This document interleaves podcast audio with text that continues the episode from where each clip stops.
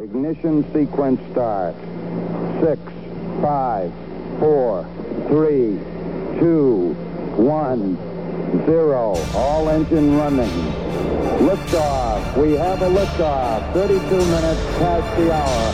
Liftoff on Apollo 11. Tower clear.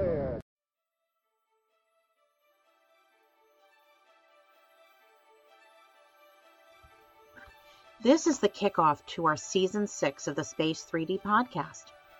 We were honored to speak with Travis Thompson recently, and that interview will span the next several episode installments. Travis Thompson was the former Space Shuttle closeout lead at Kennedy Space Center in Florida. Travis and his team assisted astronauts into the launch vehicle and were the last humans to physically be in contact with the crew prior to launch. Travis has plenty of stories to tell, and we're excited to bring them to you. In part one of our interview, we'll get acquainted with Travis, starting with how he wound up working for NASA and how he eventually assumed his primary position as launch pad closeout lead. Please kindly note that we recorded our interview with Travis via phone, so the audio quality is not pristine. However, we have done our best to clean it up, so we appreciate your indulgence when listening.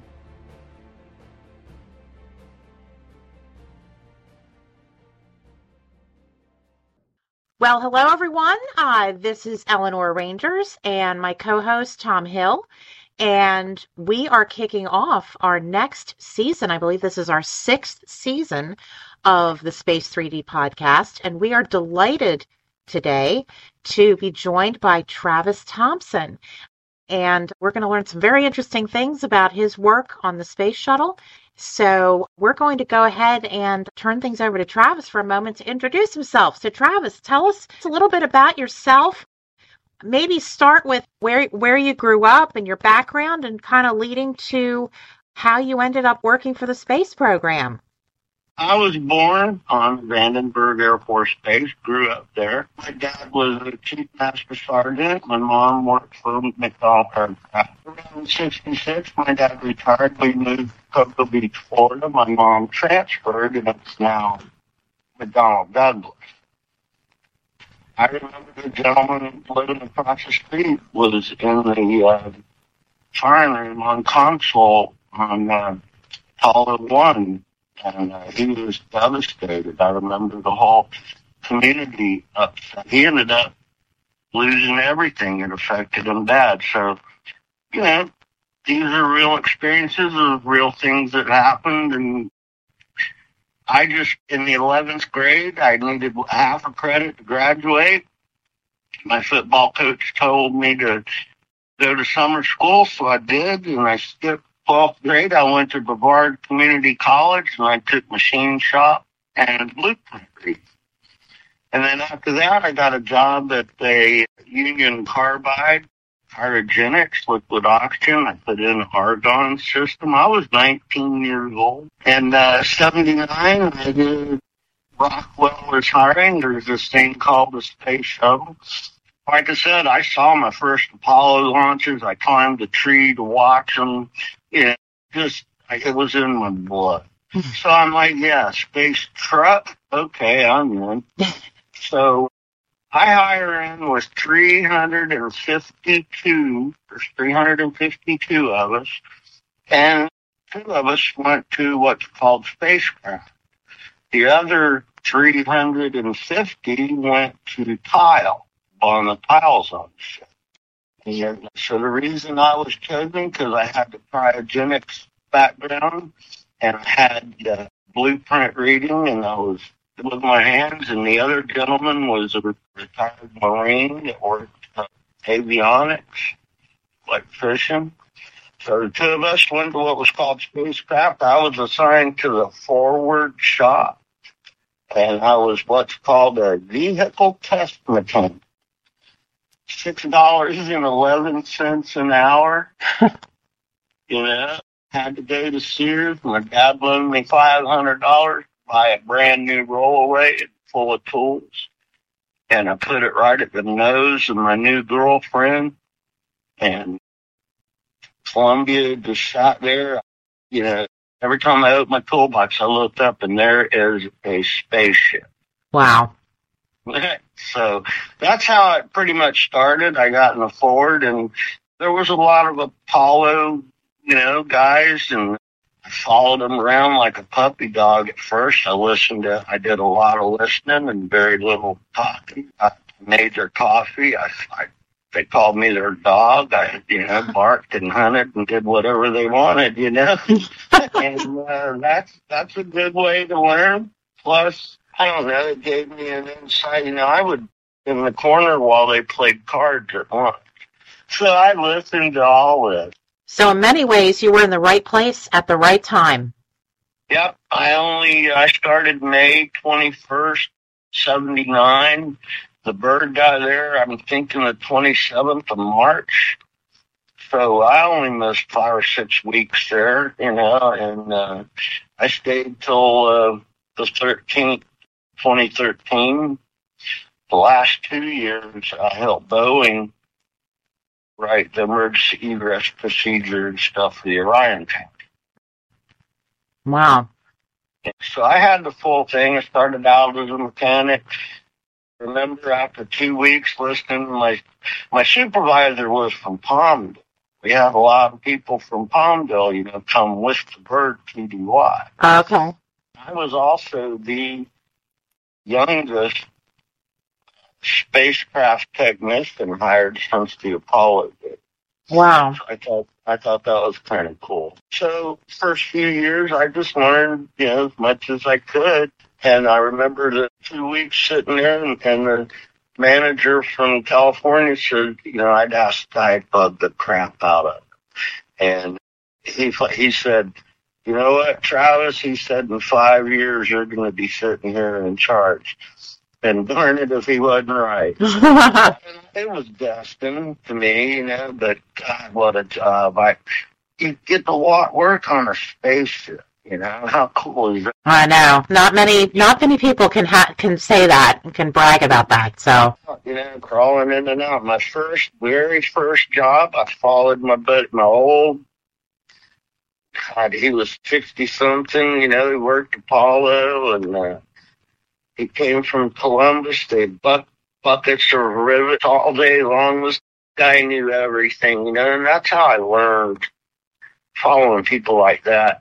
And my first job was uh, he had just installed what's called a Hi-Lok. It's a fastener that you can tighten with a wrench, like a socket, but it'll snap off at 32 ounces of torque. So then it's permanently installed. And my first job was painting them white. so I went from that to being in charge of putting the astronauts in on launch day. No, I just just chuckling. That's amazing. I mean, I, I had a friend who worked in the computer business before going to school with him as he was catching up on his bachelor's because he never had to he never had to get a bachelor's degree when he started out. Right. Uh, and you know, just he he was involved in the RAID standard where they would stripe disks to store more data. And just the you know people were citing his work and you know just it just worked out for him. That's great. Right. Yeah. Well i had uh, several opportunities over the years to go higher but there's a certain point in management that once you accept that level, you're no longer allowed to touch the book. So I was like, nah, no thank you. I'll be right here. Hmm. so I had to, you know, I just couldn't give that up. You know, I was second in charge of the closeout crew for many years. And then uh, one time we were in Houston training, and my boss says, "Hey, everybody, we're sitting around the pool." And he says, "Hey, everybody, I'm gonna let you know I'm retiring, and Travis has taken over." And he pours me a shot of wild turkey, and he says, "You want any water in that?" And I was like, "My dad says they put that in at the factory." And he walks over to the pool, and he dips, just barely dips it in, so a little pool water got in the glass, and he hands it to me, and I drink it, and that's how I took over the closeout.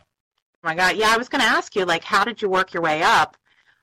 We had to go to Houston yearly to train. We were not allowed to train in the vehicle. You know, the closeout crew is also a rescue team, first responders.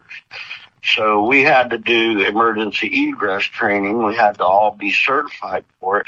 I ended up being the trainer and the certifier. So we'd go to Houston. I would go twice a year, and uh, I would also go to Houston to train astronaut support personnel. And the closeout crew, should I explain a little of what it is? That would be great. Yeah. Okay, uh, there's nothing, I've told this over many times, there's nothing special about closeout crew. There's thousands of people out there that have thousands of jobs to do. Closeout crew just happens to be the last hands-on job on the ship before it flies. So closeout crew consists of forward technicians originally, three, and then uh, an ast- astronaut support person is a number two. Uh, number one is someone runs the forward shop like me. Number two would be an astronaut, an ast. And number three would be a suit technician from JSC that works for me temporarily while they're here. Four and five are my hatch techs from the shop. Six is a NASA technician. And seven is last insertion tech from JSC. So we're comprised of a team. It takes several certifications to uh, do this on launch day. Well, you know, the astronauts go into quarantine two weeks before, so you got to have a close contact physical, many shots. so the closeout crew's job was to get there an hour before the close up of the uh, astronauts, and uh, we would do the final con- final configuration, which my ass. Because on launch day, see, the only person allowed to flip switches has to be an astronaut. And that is why I had astronauts working for me on the closeout crew. Up until launch day, my guys from my shop were called SCOs, spacecraft operators, and they could go up and flip switches all day long. But launch day, the bird belongs to NASA. Only an astronaut can flip switches, so therefore that's why I have a number two. So we would get an hour before, do the final stuff. Get, you know, because sometimes different crews require different configuration. And only get 50 minutes, five zero, to put the whole flight crew in. I get 10 minutes to close the hatch, pressurize the cabin. I get about 45 minutes from hatch closure to the time I have to have the white room secured for launch. My thing was I like to get off the pad before main engine start. That's kind of in a nutshell what the, and we're also, like I said, a rescue team. So the way I trained, I had a training session at the pad. I had to have it once a year with no bird at the pad because I'm going to flow fire X. I'm going to flow water. And I want my whole team to see what it's like to be in the fire. I don't want to shock in an emergency. I had to wait for a bird, which takes a lot of scheduling, you know, plus you try and get six astronauts in the same spot for three days. Good luck. Me and my wife, I'd be at Walmart or Lowe's, Home Depot, my phone would ring, and be an astronaut. She, don't they, don't they know that you're not at work? I said, honey, astronaut and I just walk away. when we're young, you know, you become what's called a C square. You know what that is, right? Cape Crusader. That's an astronaut that's probably a very new astronaut, has not flown yet. And he's assigned to the Cape. to me uh, as a C square Cape Crusader, and uh, we called them ash. Well, actually, what I call them is blue suiters. If I need one, I need a blue suiter because they wear the blue jump. So I say I need a blue suiter, and I'd call and get me one. These young ass would come to me, male or female, but the first thing when they get to my pad was, uh, hey, where's a rubber room? And I'd be like, uh, okay, I'd call safety. And the first couple of times, you know who showed me the rubber room and everything underneath the pad? No. Guenter Wendt. He showed all of it to me. That's why I got in so close and, and to know so many. Yeah, so several of them, the, you know, in white suit, and then the next time they're in orange. So yeah, that was very comfortable.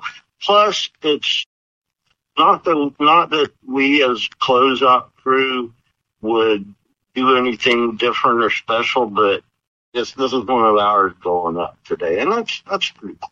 Yeah, yeah. I'm sure that it's probably a bit of a comfort to the astronaut as well to see familiar faces in the closeout room.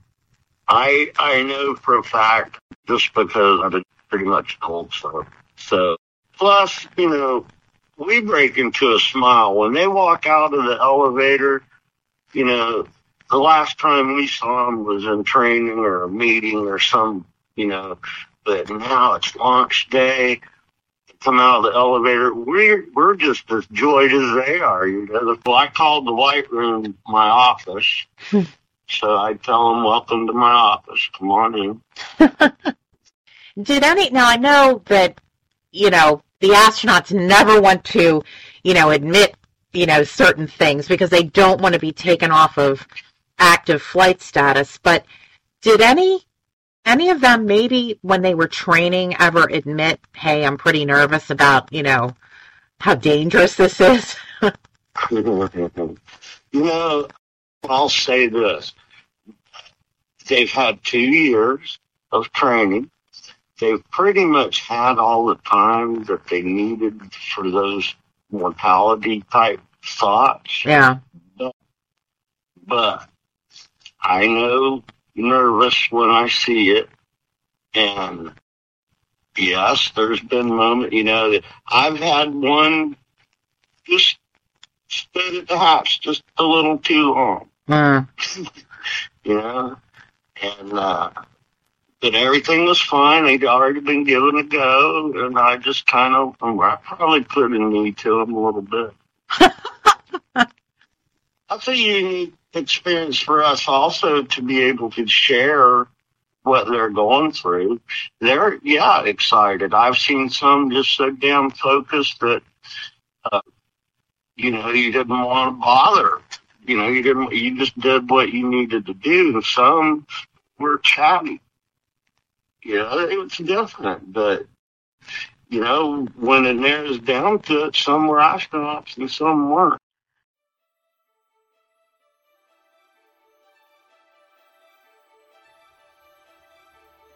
We hope you enjoyed this episode of Space 3D. We'll continue our discussion with Travis Thompson on our next podcast, and we'll start to hear about some of his more colorful stories about his time as pad closeout lead.